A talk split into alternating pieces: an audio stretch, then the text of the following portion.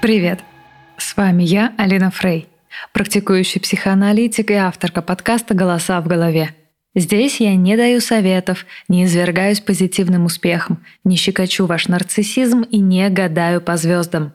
А скорее профессионально рассуждаю о том, как мы становимся теми, кто мы есть, и как сохранить свой уникальный голос в толпе социального влияния. Посещали ли вас когда-нибудь мысли и чувства, что для счастья в жизни вам чего-то не хватает? Что внутри вас как будто чего-то недостает? Ума, красоты, таланта, уверенности в себе, сексуальности. Такой неприятный момент внутренней недостаточности. Если вам это знакомо, для вас этот выпуск будет особенно полезным. А если нет, то вы, редкий человечек, надеюсь, тоже найдете что-то для себя интересным и новым.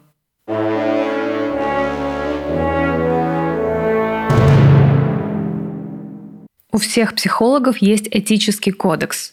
Думаю, вам знакомо или интуитивно понятно, что, например, нельзя разглашать информацию о клиенте, нельзя судить, применять насилие, манипулировать в собственных интересах и нельзя параллельно выстраивать с клиентом отношения, выходящие за рамки терапии.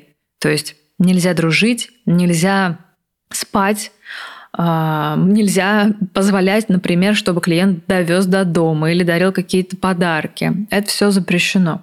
Но есть еще одно важное правило, которое не всегда и не для всех очевидно. Это понимание собственных ограничений.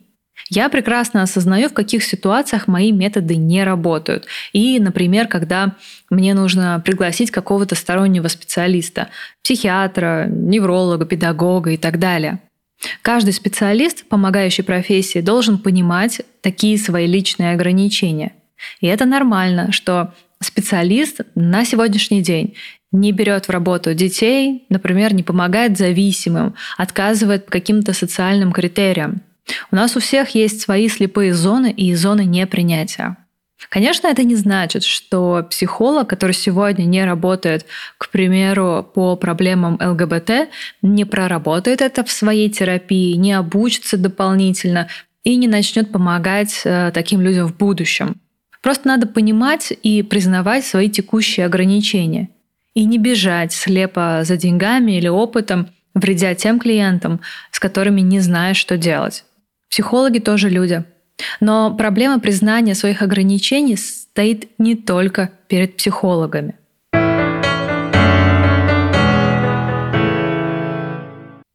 Что мы имеем в виду под недостаточностью или ограниченностью? Это состояние нехватки. Оно может быть ярким, тянущим и постоянным, встроенным в ваше самоощущение. Например, если вы чувствуете в себе нехватку мотивации для того, чтобы работать, или нехватку позитивного отношения к себе, чтобы хорошо чувствовать себя с тем, кто вам нравится. А может быть и нехватка локальная, вызванная конкретной ситуацией. Например, вы скучаете по любимому человеку, который сейчас в отъезде.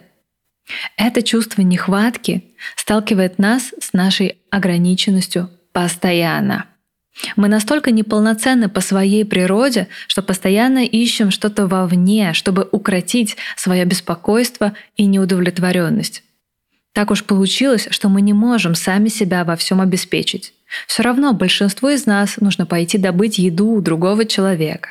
Нужно сделать работу, чтобы другой дал денег. Нужно искать общение, чтобы быть принятыми и любимыми другими людьми. О том, что человек изначально существо недостаточное, ограниченное, мы слышали от философов, антропологов и, конечно же, психологов. Мы обречены нуждаться и переживать нехватку, пока мы живы. Минимально в голоде, максимально в эстетической и этической потребности. И это, знаете, меня очень радует. В отсутствии нехватки есть суть смерти – когда у вас все есть и ничего не хочется, пора надевать белые тапочки и поворачивать ножки к выходу. О смерти, кстати, я тут заговорила совершенно не случайно. Потому что глобально это первое важное биологическое ограничение, понятное всем. Мы смертны, и наша жизнь ограничена. С возрастом возможности тела ослабевают, и тут мы тоже сталкиваемся с ограничением, когда может не хватать памяти вспомнить события трехлетней давности или физических сил, как раньше забежать в гору. Понимание себя, как уже я говорила в предыдущих выпусках, можно начинать с тела. Ему ведь постоянно что-то нужно. Накрыться, если похолодало, раскрыться, если потеплело, вытереться, если мокро и так далее.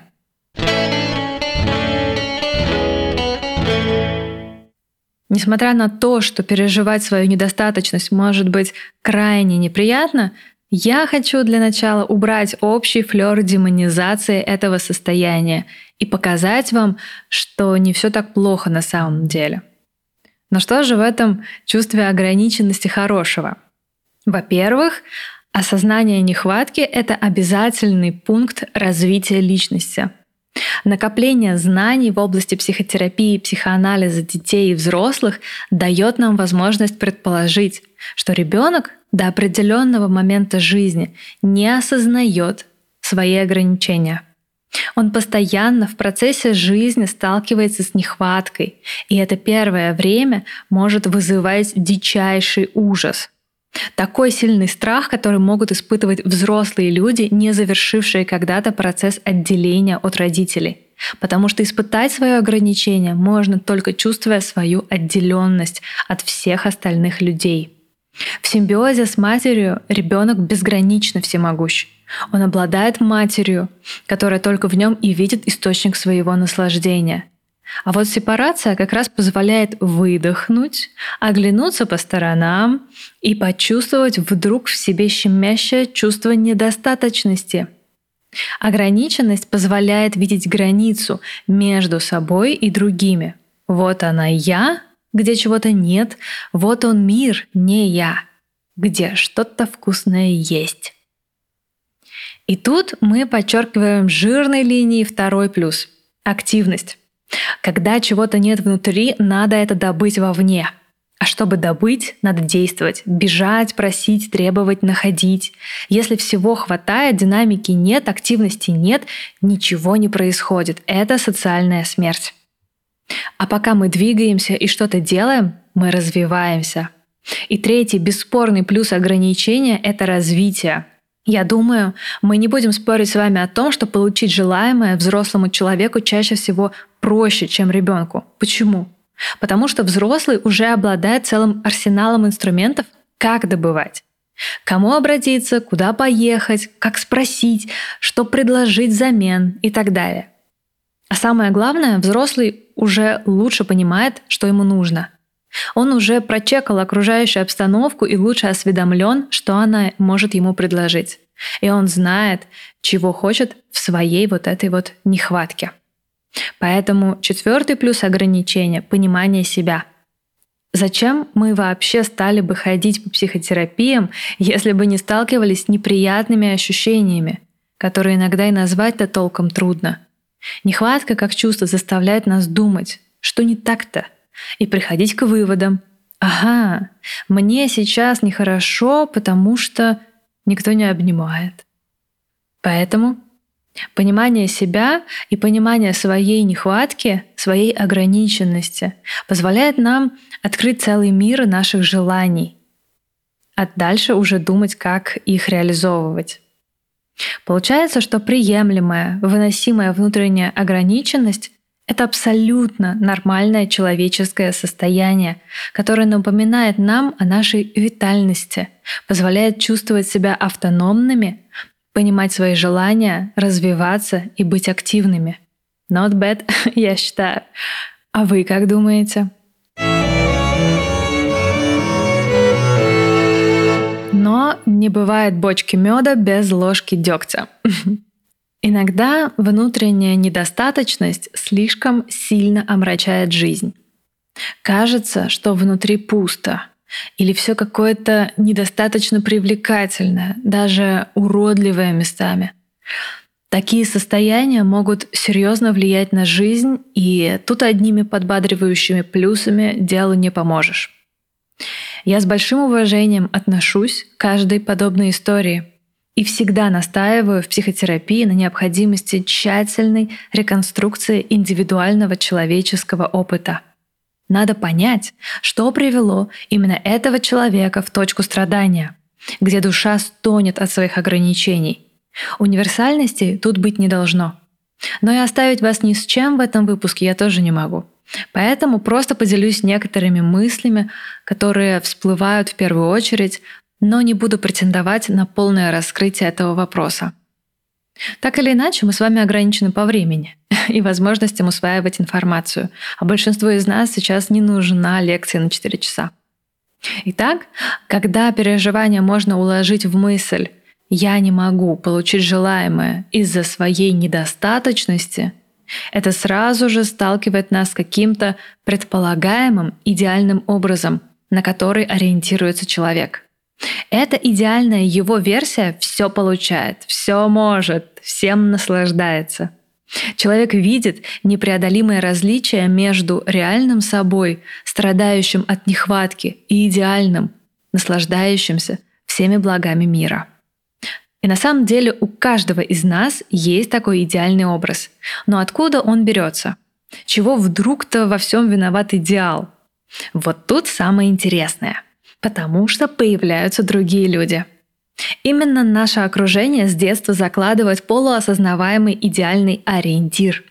И здесь я говорю, что он полуосознаваемый, потому что часто так бывает – ну вот представьте, мужчина хорошо знает, что надо быть, к примеру, добрее, но абсолютно не в курсе, что сам стремится к преступной деятельности, потому что такова идеальная модель мужчины в его семье. Так вот, тяжелое чувство внутренней недостаточности — это когда-то пережитая в отношениях с близким травма, когда от ребенка гласно или негласно хотели чего-то нереального или непонятного — когда в отношениях с родителями было плохо, но выводы были сделаны ребенком такие. Это все из-за меня, это со мной все не так. Когда абсолютно э, неосязаемым образом в воздухе витает тот самый идеальный образ, которому не соответствует ребенок, но как будто бы от него его ожидают. Ребенок сам не может понять, кто виноват и что делать. Находясь в зависимости от родителей, он может не разобраться в ситуации и решить, что все плохое из-за него. В том числе потому, что больше всего он нуждается в хорошем отце или матери. Поэтому проще увидеть плохое в себе, чем признать в них. Но такое может быть и из-за невозможности признать страх, быть уничтоженным. Как, например, Люди, страдающие от неполноценности и ограниченности, страшно любят своих матерей, которые в детстве пугали абортом или морили голодом. Признать жуткое в том, от кого так зависишь и в ком так нуждаешься, очень трудно. Особенно, если это жуткое стоит слишком близко, что невозможно рассмотреть. Как бывает рядом с нарциссическими матерями, которые не видят в ребенке отдельного человека – а рассматривают как еще одну часть себя, с которой можно обходиться как хочется. Например, реализовывать через ребенка свои мечты. Или ненавидеть его, как детскую часть себя, бить, истязать и все такое. В любом случае, легче матери от этого никогда не становится. А вот ребенок чувствует непомерную ношу, ответственность за то, чтобы подыграть маме, быть для нее тем, кого она сейчас хочет видеть и эксплуатировать. Естественно, ничего не получается, отношения лучше не становятся или становятся только тогда, когда ребенок угадывает, что от него хотят. Но желаемого теплого контакта не происходит. Поэтому для обоих в этой паре ребенок остается недостаточным. Недостаточно покладистый, недостаточно хорошо играет роль, недостаточно удачно скрывает собственные чувства и желания. Если вы что-то подобное когда-нибудь переживали, самое время для психотерапии. Уверяю вас, стрёмные чувства могут быть не навсегда. Но Как я уже сказала ранее, тут можно говорить долго, и все частные случаи мы разобрать не можем. Нам важно понять, что тяжело переживаемая внутренняя нехватка – это детская травма отношений, в которой ребенок остался крайним и теперь уже взрослый не понимает, как из этой нехватки жить. Нехватки каких-то внутренних элементов, каких-то качеств, каких-то характеристик, вообще не, даже непонятно чего не хватает очень часто. Но точно чего-то не хватает, чтобы ну, элементарно быть э, любимым. Жить бывает действительно непросто, потому что мало того, что приходится как-то справляться с э, побочными чувствами, например, со стыдом или завистью, так э, еще и не всегда понятно, чего хочется, потому что очень долгое время хотел другой человек.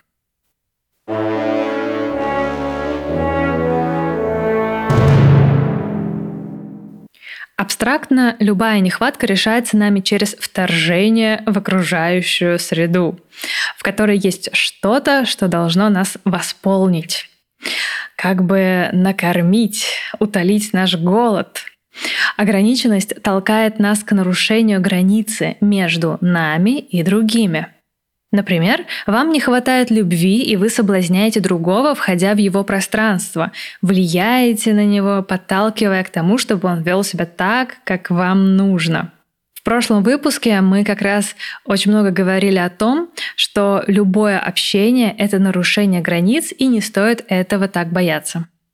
Бывают разные интересные способы справляться со своими ограничениями.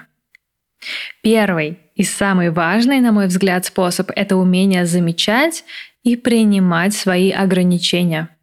Что я не такой уж всемогущий пирожочек, каким видел себя в детстве. Я могу быть чувствительным, уязвимым и нуждающимся человеком. Да, меня может что-то задеть, что-то поранить. К примеру, мне очень трудно выйти в стабильный режим фитнес-тренировок. Я плохо запоминаю даты и фамилии. Иногда до гнева не терплю бардак в доме. В быту не очень могу и хочу близко общаться с людьми, склонными к мифологическому, эзотерическому мышлению. И, конечно, во всех этих тренировках, бардаке, датах и эзотериках нет ничего плохого. Просто я уже достаточно сформирована как личность, и мне нормально с моими ограничениями. Но, конечно, когда мы сталкиваемся с ограничениями, которые сильно влияют на наше удовольствие от жизни или хотя бы ее минимальный комфорт, тут можно действовать по-разному.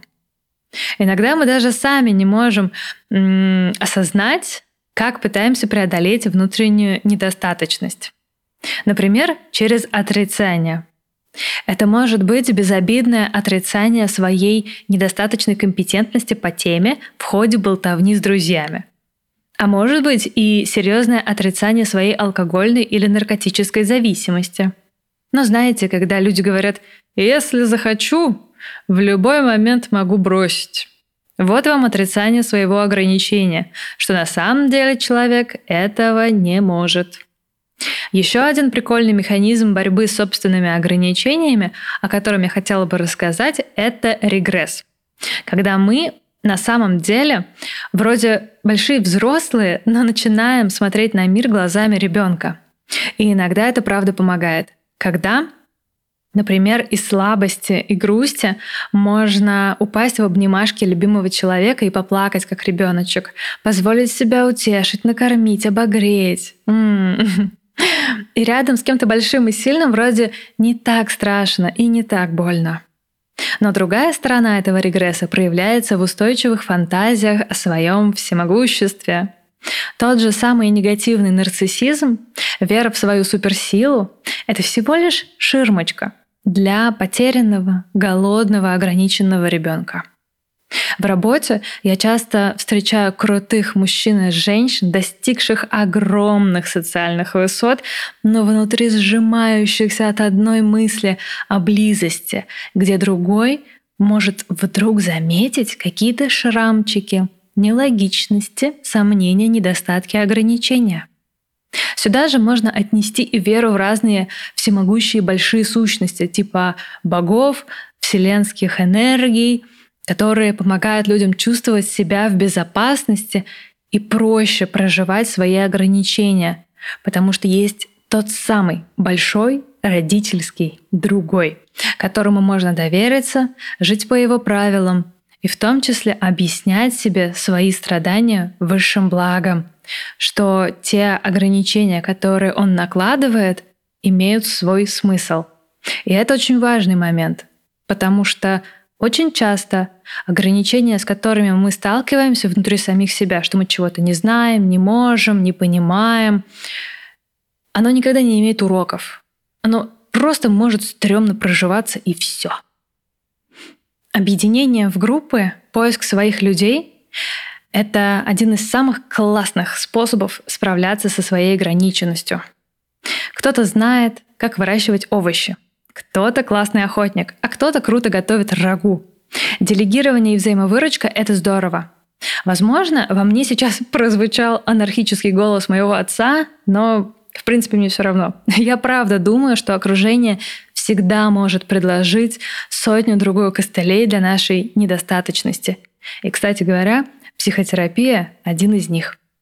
Потому что лечить недостаточность можно только с другим человеком, Потому что недостаточность и представление о ней, и отношения с ней взращиваются только из отношений с другим человеком, только из отражения э, этих наших качеств. Обязательно скажу еще, что никакие наши защиты от ограниченности нельзя определить как хорошие и плохие, здоровые и нездоровые. Все они имеют право на существование – я же предлагаю вам подумать, как это происходит у вас. Какие вы замечаете у себя недостаточности в чем-то, ограничения, нехватки? Насколько сильно они влияют на вашу жизнь? Окей вам с ними или не окей? Как вы себя компенсируете? Или, может быть, чувствуете, что не всегда можете справиться? Подумайте об этом.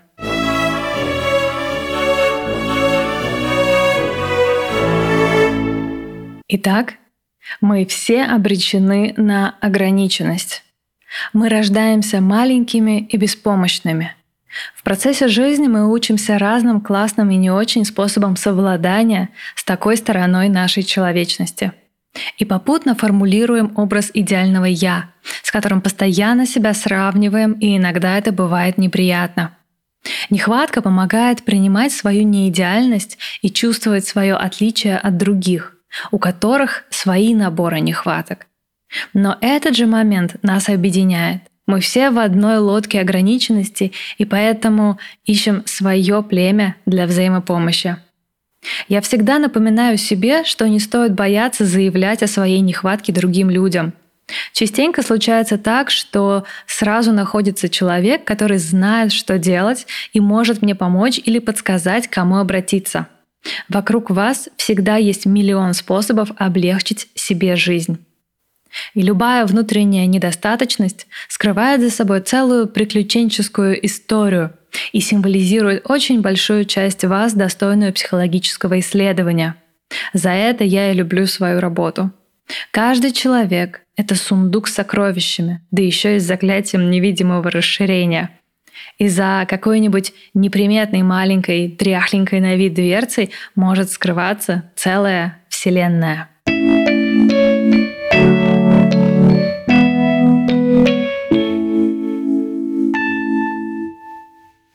Наш разговор о человечности и ограниченности подошел к концу. Спасибо, что слушали этот выпуск. Очень надеюсь, вам было интересно и полезно. Подписывайтесь на подкаст, оставляйте свои оценки и комментарии. И приходите в телеграм-канал подкаста, где не страшно быть ограниченным, и можно в комментариях задать вопрос, если что-то осталось непонятным. Или можно предложить свою тему для следующих выпусков. Моя фантазия тут тоже может иметь свои ограничения. А еще я очень ограничена в понимании звукорежиссуры и монтажа. Поэтому у меня есть профессионал, вдыхающий жизнь в этот подкаст. Артур Мухан, спасибо ему большое. С вами была я, Алина Фрей. До скорых встреч.